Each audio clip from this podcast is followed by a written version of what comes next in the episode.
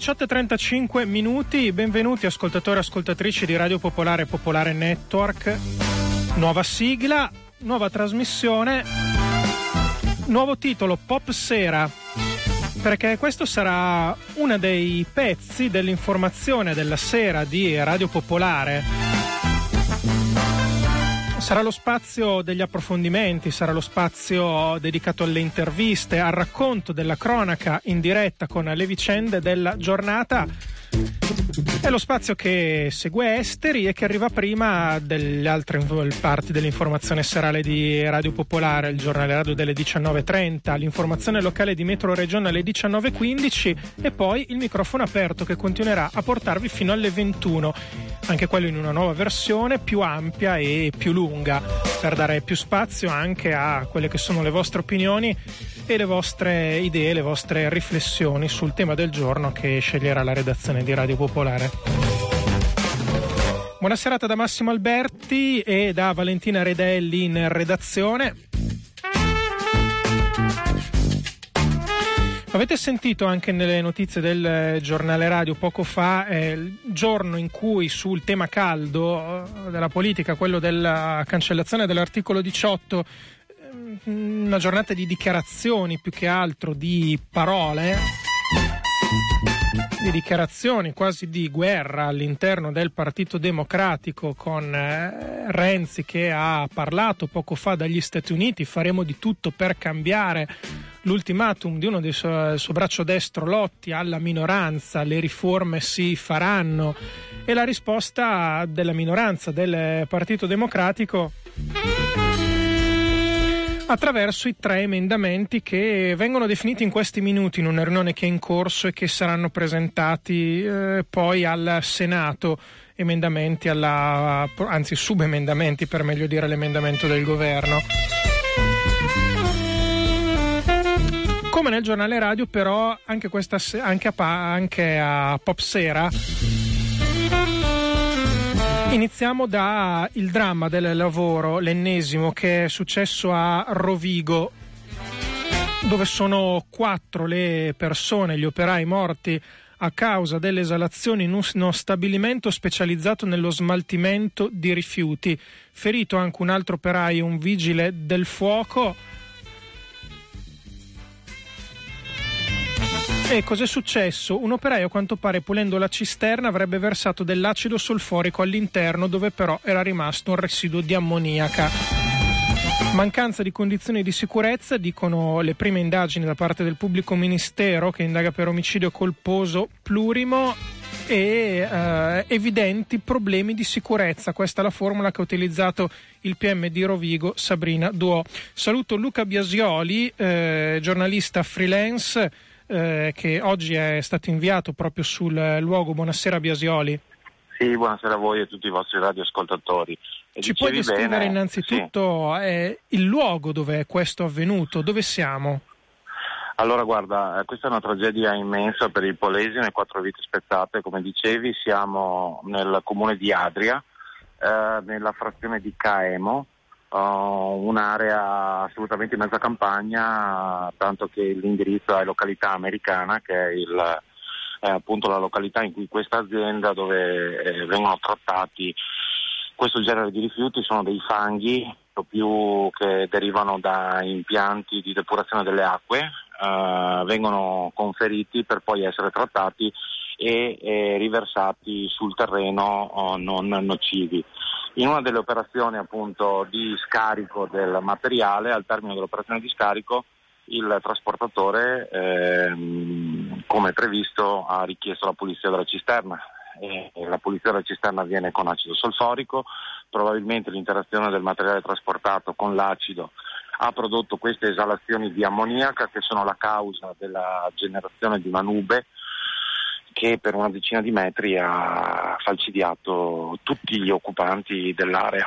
Cioè, par- quindi... Parliamo di un, una cisterna grande, praticamente a cielo aperto, se non ho capito male. Mm, allora, tutta l'area è stata chiaramente eh, chiusa dalle forze dell'ordine, quindi era inaccessibile alla vista. Um, sono ancora in corso le indagini da parte dei carabinieri, però io e della polizia, ma credo che la cisterna sia di tipo mobile, cioè sia una, il motivo era attaccata all'auto articolato mm-hmm. che, che, ha visto la, perdere la vita al trasportatore di Campolongo Maggiore. La sequenza delle morti è avvenuta perché sì. poi una volta vista la situazione gli altri hanno cercato di... Ah, allora la sequenza evitare. sembra essere sta... esatto, la sequenza sembra essere che il primo deceduto è la persona che stava, l'operaio che stava eh, appunto facendo questo genere di lavaggio con l'acido solforico, poi il, uh, il trasportatore eh, è deceduto stranamente un terzo, si presume, perché un amministrativo si occupava delle bolle di carico e scarico della merce, eh, sembra che sia intervenuto perché dai monitor della, della videosorveglianza ha visto qualcosa che non andava, quindi è uscito all'aperto, è rimasto coinvolto anche lui, quindi il giovane ragazzo oh, che appunto si occupava dell'amministrazione. E per ultimo hanno rinvenuto verso l'una, quindi all'inizio sembravano tre le vittime, e poi nel corso della mattinata è stata rinvenuta una quarta persona che probabilmente era scappata, eh, però non è riuscita a mettersi in salvo allo, vicino alla sua automobile. È trovata dietro la cisterna e vicino appunto alla propria automobile, eh, quindi le vittime sono salite a quattro. Attualmente siamo in prefettura a Rovigo dove è atteso il ministro del lavoro Giovanni ehm, Poletti ehm, per un vertice interforze con il prefetto, il questore. Ah, quindi sta arrivando Poletti sulla, lì, sì, lì sì, dove... Giuliano Poletti, uh-huh. sì, sì è appena uscito il prefetto eh, e quindi in prefettura Rovigo c'è il ministro del lavoro. Ti, ti, ringrazio, ti ringrazio davvero Luca Biasioli, giornalista freelance che oggi sta seguendo questa notizia. Buona serata e buon proseguimento di lavoro. A voi e a tutti i vostri radioascoltatori. Abbiamo Lavorazione è una ditta che lavora e opera nei rifiuti e c'è stata praticamente una, una nube tossica, praticamente ammoniaca, che ha colpito quattro ragazzi che stavano lavorando e sono morti sul colpo. Poi sono, c'è un ferito grave all'ospedale civile di Rovigo e abbiamo un uh, vigile fuoco che è stato colpito leggermente da, da, da, da questa nube tossica. La voce era quella del sindaco di Adria, Barbuiani, che ha dichiarato il lutto cittadino. Uno dei, eh, delle persone che sono morte, Mario Berti, era anche un eh, delegato del, del, sindacato, un iscritto alla CGL. Saluto Davide Benazzo della CGL di Rovigo. Buonasera Benazzo. Buonasera. Immagino che insomma siate duramente colpiti anche persone Ma, sotto l'aspetto eh, personale, umano? Certo, io con, con Berti ogni tanto ci sentivamo perché eh, lì siamo intervenuti un paio d'anni fa perché c'era stata una crisi aziendale e avevamo fatto partire una cassa integrazione perché c'era stata una riduzione di attività che poi è anche sfociata in qualche licenziamento. E, e siamo toccati anche perché in un territorio del genere mai avevamo avuto una situazione così grave e una perdita così importante nel lavoro. Pensare che quattro persone stamattina hanno salutato le famiglie, hanno salutato i loro figli, eh, le mogli e non sono più tornati, insomma è una cosa che veramente lascia, lascia un, grande, un, grande, vuoto. Noi come CGL adesso ci stiamo anche interfacciando con gli altri sindacati perché diventa importante eh, subito far sentire la parola del mondo del lavoro e subito anche porre un fermo eh, al lavoro per avere un momento per pensare, per discutere su quanto di grave successo oggi. Stiamo decidendo in questi momenti delle iniziative perché poi anche sapere come è venuta la cosa e sentire la dichiarazione da parte del magistrato in cui si dice non c'è errore umano ma gravissime mancanze nella sicurezza, a noi ci lascia ancora una volta l'amaro in bocca di sapere che non si sono evitate delle morti che forse con più attenzione e con maggiore applicazione di quelle che sono le norme di sicurezza si sarebbero potute forse evitare. Cosa avete capito della dinamica anche, anche lei con eh, altri funzionari, segretari della CGL, siete rimasti sul posto tutto il giorno? Sì, siamo rimasti lì fino a poco tempo fa, circa mezz'ora fa. Eh, allora, quando abbiamo saputo sia da parte del comandante dei vigili, poi del magistrato e anche del, del colonnello dei carabinieri, eh, la, la, situazione sembra eh, sia stata che un, l'autotrasportatore abbia versato direttamente nella vasca dove ci sono i liquami eh, l'acido solforico. I liquami dovrebbero produ- cioè producono, insomma, i rifiuti organici producono ammoniaca e questa, l'ammoniaca se, eh, abbia reagito con, la, con, l'acido e abbia prodotto anidride solforosa che è fortemente eh, tossica. Sembra Questa di capire cosa... innanzitutto che nessuno avesse avuto uno straccio di protezione in faccia, addosso. Sì, ma, eh, io, io, allora, intanto mi domando, siccome, eh, prima cosa, eh, questa azienda per, la, per, l'acido solforico dovrebbe avere, almeno così ci è stato detto, un contenitore apposito da dove poi viene prelevato questo liquido, questo acido per utilizzarlo poi su, su questi rifiuti. Perché non sia stato prima collocato all'interno eh, di dove doveva andare, sia stato invece buttato direttamente nella vasca. C'è una follia. Cosa, sì, è una follia. È chiaro che già lì è capire perché sia successo questo, insomma. Eh, secondo, lei, secondo lei l'hanno fatto per, eh, magari per far risparmiare tempo, costi, per far più in fretta? Eh, beh, questo non è che posso dirlo, però sicuramente quando noi andiamo a toccare il mondo del lavoro, riducendo tutele, riducendo i costi, eccetera, anche la sicurezza diventa un costo, conseguentemente diventa sempre marginale. Perciò il dover fare i passaggi dovuti molte volte vengono, vengono bypassati perché bisogna far prima, bisogna fare più in fretta, eh, perché bisogna risparmiare, perché bisogna ridurre il costo del lavoro.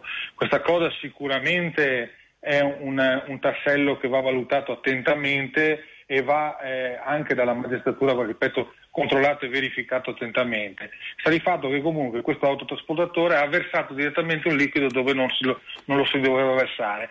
E non è che un'azienda sia nata ieri, l'altro ieri, è un'azienda che, di oltre 20 anni che tratta questo tipo di rifiuti, sa benissimo quali sono le sostanze e le possibili reazioni che possono avvenire. Io mi domando il perché si sia rischiato di eh, scatenare questa reazione, perciò la produzione di una nube così importante e così tossica all'interno senza nessuna precauzione, perché posso capire chi è corso a cercare di capire cosa stava succedendo e soccorrere i colleghi, ma chi era lì presente non sapeva che poteva succedere questo, perché si è, si è lasciato, non ci sono delle procedure a protezione di questi lavoratori, perché non, si, non, non c'erano i presidi e i DP a tutela di questi lavoratori? Cioè, sembra che tutti abbiano agito un po' spontaneamente, con grande generosità, ma appunto in maniera spontanea, disorganizzata. Sì, posso capire, ripeto, posso eh, quasi, no capire, posso pensare che uno è, veda, come si diceva, il, eh, l'amministrativo, il ragazzo più giovane, vede un, un operaio a terra dal, dalla telecamera, corre fuori per, pensando uno può aver avuto un malore, un infarto, qualsiasi cosa, mai ti vai a pensare che ci possa essere una nube, una nube così tossica e così pericolosa, almeno provo a pensarlo io, insomma posso quasi pensare che questo sia uscito così senza mascherina, senza protezioni. Ma eh, il problema è perché non c'erano le protezioni quando si è fatta quella procedura se può succedere che il, il travaso sia così importante di acido all'interno della, della vasca tanto da produrre il gas tossico, perché non c'erano le protezioni o non, o non c'era un sistema che evitasse la produzione di questo gas così, in maniera così importante, perché non c'erano, perché non si sono utilizzati. Cioè, eh, eh quando il magistrato ha parlato di eh, non c'è errore umano ma c'è una grave carenza di sicurezza, insomma credo che già abbia dipinto in maniera chiara una situazione così importante. Cioè, Noi, c'è, c'è come... anche rabbia, sento nel tono della sua eh voce. Beh, è, è, chiaro, rabbia, quattro morti abbiamo, quattro operai morti, quattro famiglie in lutto e di cui un quinto poi anche in gravi condizioni in ospedale, insomma sembra dalle prime comunicazioni che abbiamo avuto eh, sembra che non corra grossissimo pericolo, però sicuramente è stato intubato, portato insomma d'urgenza in ospedale. Questo è sicuramente un qualcosa che per noi in una provincia come la nostra è qualcosa di talmente grave, talmente impensabile che per forza che c'è anche la rabbia, insomma. Proprio per questa rabbia, rabbia eh, che chiaramente noi la vogliamo utilizzare nel senso propositivo, nel senso di dire bisogna fare in modo che il lavoro si fermi perché bisogna fare in modo che la sicurezza ritorni al centro dell'agire, della contrattazione e del, mondo di, e del modo di rapportarci con il mondo del Senta, lavoro. Lei prima mi diceva, diceva eh beh, queste cose succedono quando anziché, anziché insomma, pensare alle tutele si pensa, si pensa ad altro. Era un suo pensiero rispetto anche al dibattito che è in corso in questi giorni, in queste ore? Quando, quando non si investono soldi sul lavoro eh, non si investe, la prima, la prima cenerentola è sempre e comunque la sicurezza. Cioè è sempre e comunque la sicurezza. È chiaro quando tu non investi sul lavoro, non investi sul lavoro sicuro, lasci la possibilità il, lavora, il, lavoratore che si sente ricattato in pericolo quando ha rischio il proprio posto di lavoro e perciò la possibilità di sostentare la propria famiglia, accetti certe volte condizioni di lavoro che sarebbero inaccettabili in altri momenti. Dov'è che noi abbiamo maggiormente gli incidenti sul lavoro e le morti sul lavoro? Dove c'è il lavoro nero? Dove c'è poca tutela, dove i diritti non esistono. È chiaro che anche la discussione che c'è in atto in questo momento, dove si sta parlando di ridurre le, le tutele che esistono, è chiaro che alla lungo questa cosa inciderà. Se il, se il, datore di lavoro ti dice devi fare questa produzione invece che in un quarto d'ora, in dieci minuti, e quei cinque minuti tu li utilizzavi per aumentare le tue tutele, dov'è che vai a recuperare quei cinque minuti se non riducendo le tue tutele e la tua sicurezza? È chiaro che questa cosa eh, le, le, creare, creare precarietà, ancora di più precarietà nel lavoro vuol dire andare a mettere mano anche nella sicurezza. È chiaro, è sicuro, è certo, l'abbiamo sempre visto che è sempre stato così. Tu crei un buon lavoro, crei anche sicurezza e tutele, abbassi quello che è il lavoro, abbassi quella che è la sicurezza, abbassi tutto quanto, diminuiscono anche le tutele e aumentano gli incidenti sul lavoro. La ringrazio, la ringrazio davvero Davide Benazzo la CGL di Rovigo. Diceva non avete ancora valutato se quando fermarvi in dire scioperi. No, no, stiamo già organizzando, ah. penso adesso domani sentiremo anche Cisle Will, eh, prima della fine della settimana faremo, faremo sicuramente eh, due ore di sciopero e delle iniziative anche sulle province. Poi ripeto, non abbiamo ancora preciso, preciso l'organizzazione perché siamo rimasti là vicino all'azienda fino a mezz'ora fa, adesso ci siamo appena riuniti per organizzare anche con i segretari delle altre categorie, per organizzare questo momento eh, diciamo di, di, di, di, un momento di, pensiero, di, eh, fermo del lavoro proprio per pensare a queste persone, per pensare come sia possibile ancora una volta, ripeto ancora la stessa frase, che quattro persone abbiano solo i propri cari per andare a lavoro e non li possano più rivedere. Davide Benazzo, Cigele di Rovigo, grazie, a risentirci. Grazie a voi, buona serata.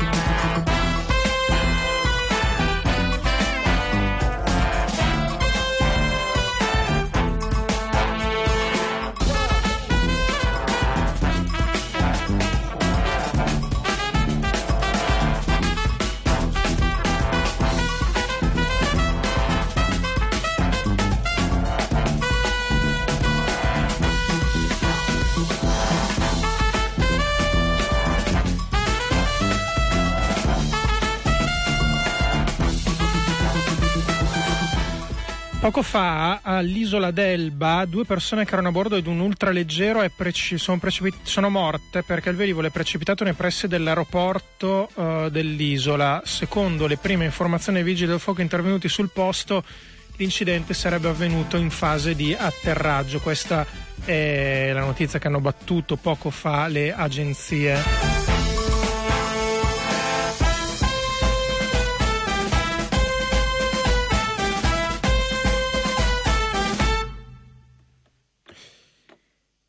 La politica è tornata a discutere anche di un'altra questione, in realtà anche questa che si trascina da un po'.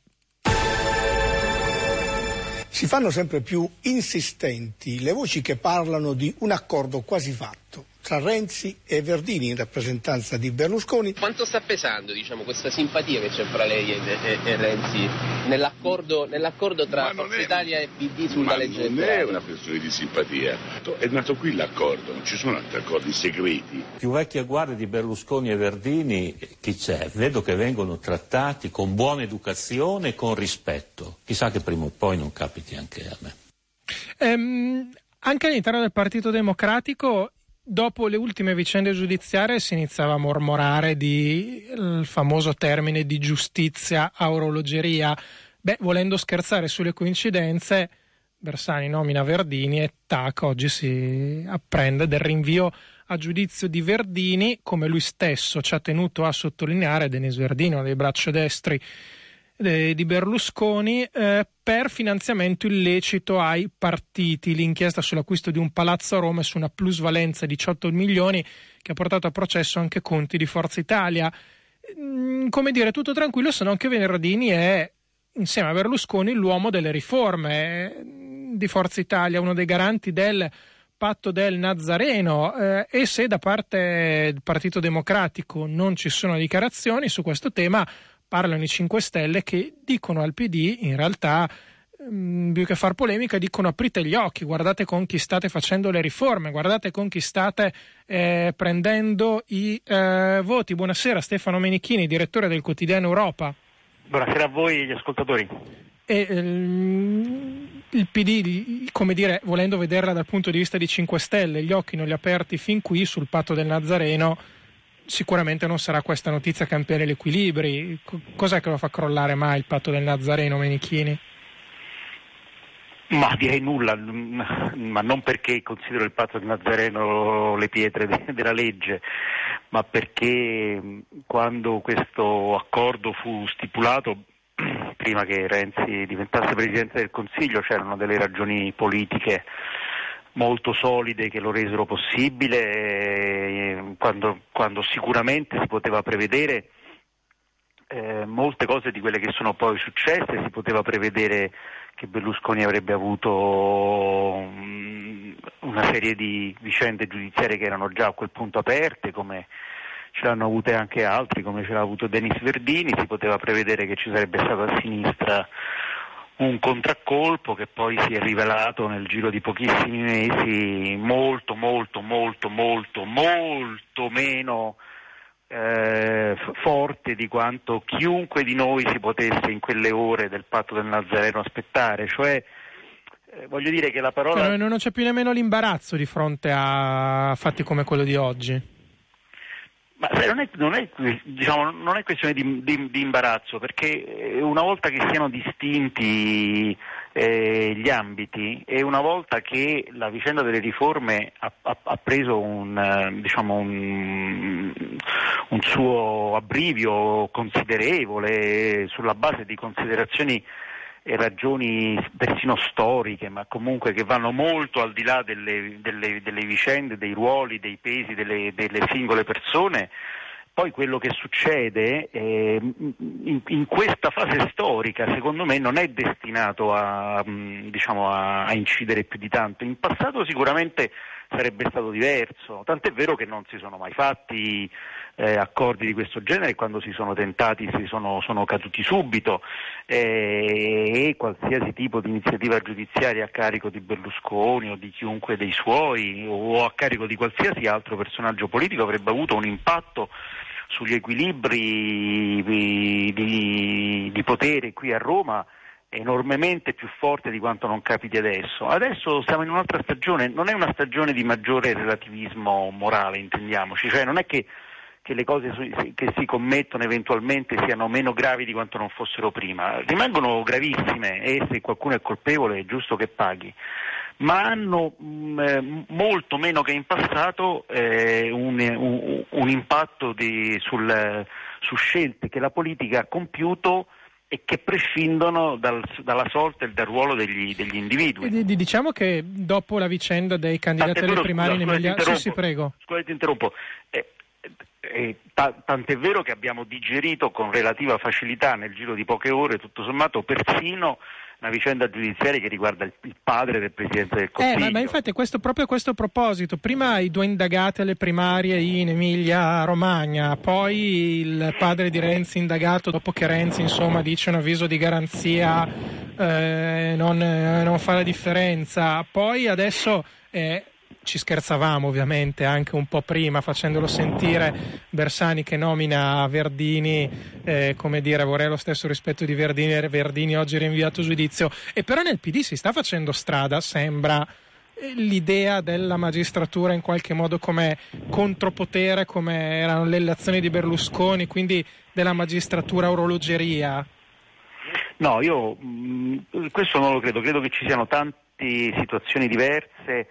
Eh, io, io, sono un, fautore della, della, linea di tanti pesi e tante misure, e non due pesi e due misure, nel senso che sono convinto che ci siano tanti casi diversi, tanti magistrati diversi, tanti eventuali reati di gravità diverse che colpiscono persone eh, che hanno livelli di coinvolgimento e di responsabilità diverse, ognuno di questi va preso ehm, eh, singolarmente. Ci sono magistrati che hanno agito non soltanto adesso ma anche in passato più per visibilità personale, per motivi di carriera, per motivi di immagine che perché avevano in mano effettivamente prove contro le persone che perseguivano e, e, per questo motivo ci sono state carriere politiche che sono state ingiustamente stroncate e ci sono stati invece tanti casi, per fortuna penso molti di più, di, eh, di inchieste serie che per quanto faticosamente sono andate avanti. Io non penso che ci sia eh, una dinamica, eh, diciamo una, una, relazione automatica diciamo, fra l'intero potere della magistratura e la politica o il PD o il particolare. No, ma il punto è se qualcuno nel PD di, di, Renzi inizia a pensarlo un po' sul serio. No, me, guarda, mettiamola, no, mettiamola, eh, mettiamola, così, diciamo che, ehm, che si è decisi, diciamo che che, che, ci si sente tutti, i, i, politici, in particolare forse quelli del PD, ma insomma in generale, il ceto politico si sente un pochino più determinato a, a, a mantenere proprie, i propri percorsi eh, senza farsi deviare o fermare eh, da eh, vicende giudiziarie quando queste non siano plateali, gravissime, tant'è vero che ci sono dei trattamenti differenziati che non dipendono dal fatto se uno è più o meno amico di quell'altro, dipendono dalla gravità delle, delle cose che escono fuori. Il sindaco di Venezia, eh, Orsoni, nel giro di poche ore eh, se, n'è dovuto, se n'è dovuto andare e poi dopo, nonostante la magistratura l'avesse in qualche maniera sollevato delle sue responsabilità, ha comunque dovuto lasciare il suo posto perché l'inchiesta su Mose era molto molto grave. Eh, in Emilia Romagna eh, Stefano Bonaccini ha deciso di continuare la sua corsa per le primarie per la presidenza della regione eh, perché l'entità delle accuse e anche la loro, diciamo, andando a verificare da vicino i famosi scontrini di questo eh, meno di 200 euro al mese di, di, di rimborsi spese che aveva avuto dalla Regione durante, per, la sua, per, la sua, attività politica, invece eh, lì questo impatto non c'è stato. Perché? Non perché uno è più amico di Renzi dell'altro, eh, incidentalmente succede anche questo, semplicemente perché sono due vicende totalmente incomparabili come gravità. E si va anche un po' a valutare dunque la misura di quello che succede. Stefano Menichini, ma, grazie. Ma, ma, ma, mi sembra un fattore di, di, di civiltà, mm. francamente, cioè una cosa faticosa, mi rendo conto faticosa perché siamo, usciamo fuori da una stagione di avvelenamento in cui sembrava che tutto fosse uguale e in tutto che è uguale hanno da guadagnarci soltanto i veri mascalzoni. Invece se si comincia a distinguere possiamo anche distinguere i veri mascalzoni da quelli che non lo sono. Stefano Menichini, grazie, buona serata a te. Grazie a voi, arrivederci. Ciao e buon lavoro a Stefano Menichini di Europa. Poi eh, certo, ovviamente dipende anche che cosa ci si fa. Eh, Verdini appunto uno dei pezzi grossi che in questo momento stanno facendo le riforme costituzionali.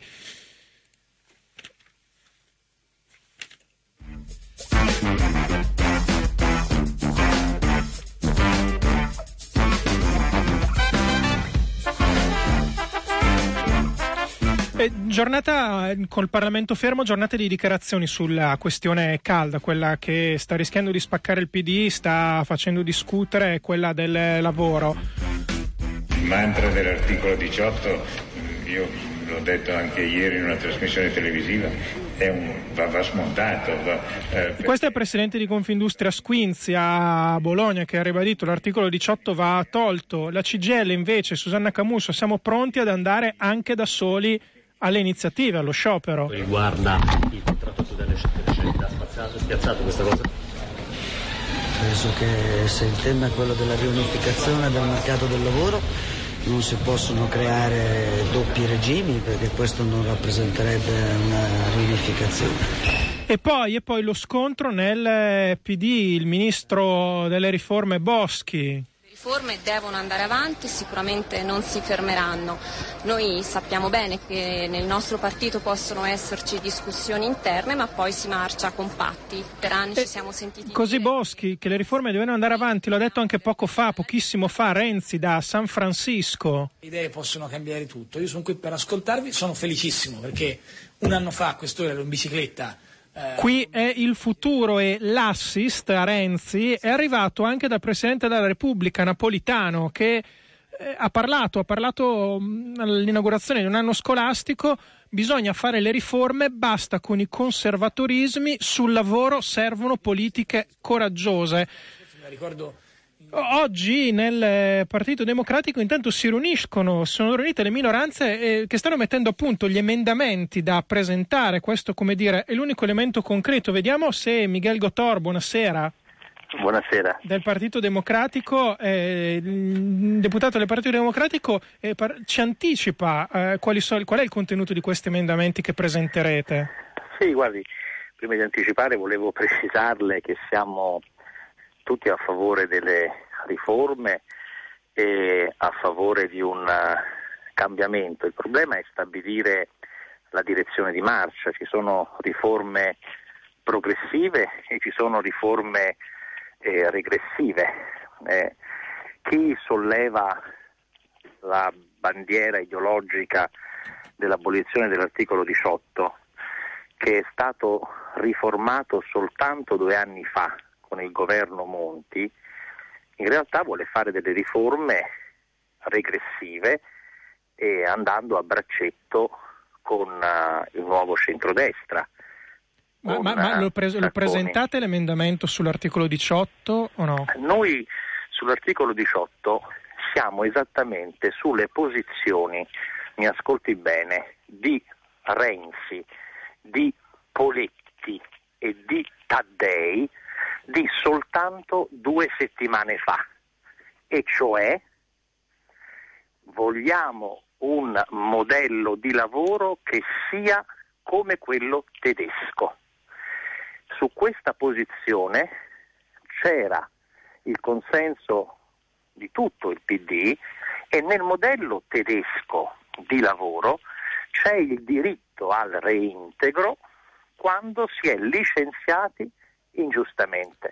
Gottor, mi dica se questo lo mettete o no nell'emendamento. Scorrere, sì, sto dicendo quindi di sì, basterebbe scorrere le agenzie per scoprire che è stato il ministro del lavoro Poletti o il responsabile economico del PD Taddei non più di una ventina di giorni fa a dire che chi solleva il tema dell'articolo 18 in realtà vuole bloccare la riforma del lavoro. Senta, quanti sono gli emendamenti che presenterete?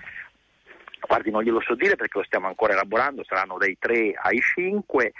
E quello sull'articolo le... 18, gli altri per titolo? Quello sull'articolo 18 cioè è, è quello che difende il principio del diritto al reintegro nel posto di lavoro quando si è licenziati ingiustamente. Cioè che lascia la E- situazione così com'è in pratica. che lascia la situazione così com'è, che può anche essere migliorata, perché guardi ciò che fu stabilito da Monti due anni fa può anche essere migliorato se ci sono delle cose che non funzionano. Mi sta dicendo possono- addirittura che ha presentato un emendamento che torna alla situazione pre-Fornero? No, non le sto dicendo questo, Ah. le sto dicendo che si può anche migliorare, cioè bisogna avere rispetto al mondo del lavoro un atteggiamento pragmatico, serio.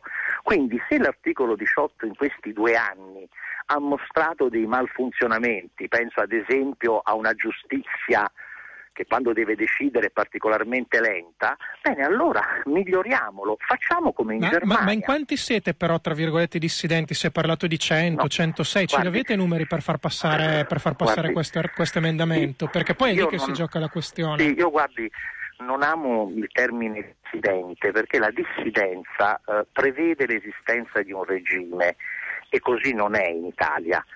Eh, c'è una Va dialettica. bene, di- diciamo che avete, eh, tra- che avete un'idea diversa sul tema del lavoro, ma i numeri ce li avete per farlo passare secondo lei o no? Ma questo lo vedremo in Parlamento. Io Ma si è fatto soltanto- un'idea di quanti Scusi, siete? eh, se no, se riusciamo a parlare No, parliamo. mi- altrimenti- se, se mi dai delle informazioni, mi, se si è fatto un'idea di quanti siete. le sto dando le informazioni, se mi fa parlare gli do le informazioni, Eh. prego. altrimenti allora ehm, le faccio notare che in Mm. Parlamento, al Senato, la maggioranza del governo è di 6, 7, 8 senatori, ecco, non più di questo. E di conseguenza, certo, ho l'impressione che a sostenere il diritto al reintegro e poi a sostenere anche il contratto a tutele crescenti che ci vede favorevoli, noi chiediamo soltanto che ci siano meglio fissati dei paletti, ad esempio che le casse integrazione o gli ammortizzatori sociali abbiano una copertura effettiva o ad esempio noi chiediamo che ci sia una riduzione dei 45-46 contratti di precariato, di forme di precariato nel momento in cui appoggeremo la- il contratto delle crescenti. Queste sono le nostre, le nostre posizioni e eh, ho l'impressione che sarà possibile che si affermino Beh, Gottora, ha o altrimenti sarà, parole- necessario, sarà necessario che ci sia un voto di Forza Italia. Eh, ha sentito le parole di Napolitano, quelle che ha detto quest'oggi? Basta conservatorismi, bisogna fare. È, è entrato a gamba tesa nel dibattito, vi ha stroncato? Assolutamente no, perché noi siamo, siamo guardi, si figuri, riformisti come Napolitano, eh, come cultura politica, e quindi è proprio, anzi lo leggiamo come un incentivo, non è affatto un conservatorismo la nostra posizione. La nostra non lo legge posizione come un assista Renzi quelle parole? eh, ma lei lo legge? No, no, io le sto No, dicendo sto che lo leggo. No, appunto, al contrario.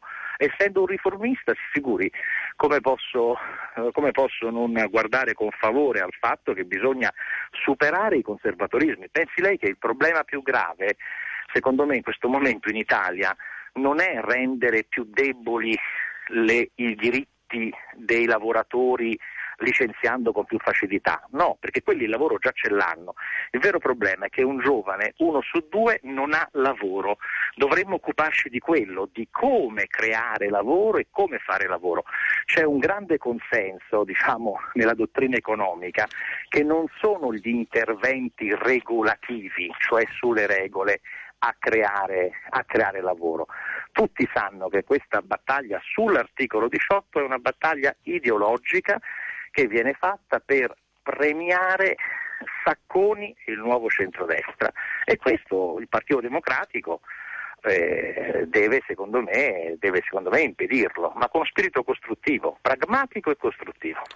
Grazie Miguel Gottor, senatore del Partito Democratico, buon lavoro. A lei, grazie. Le 19.13 minuti, tra poco la linea all'informazione locale da Massimo Alberti, buona serata e buon ascolto.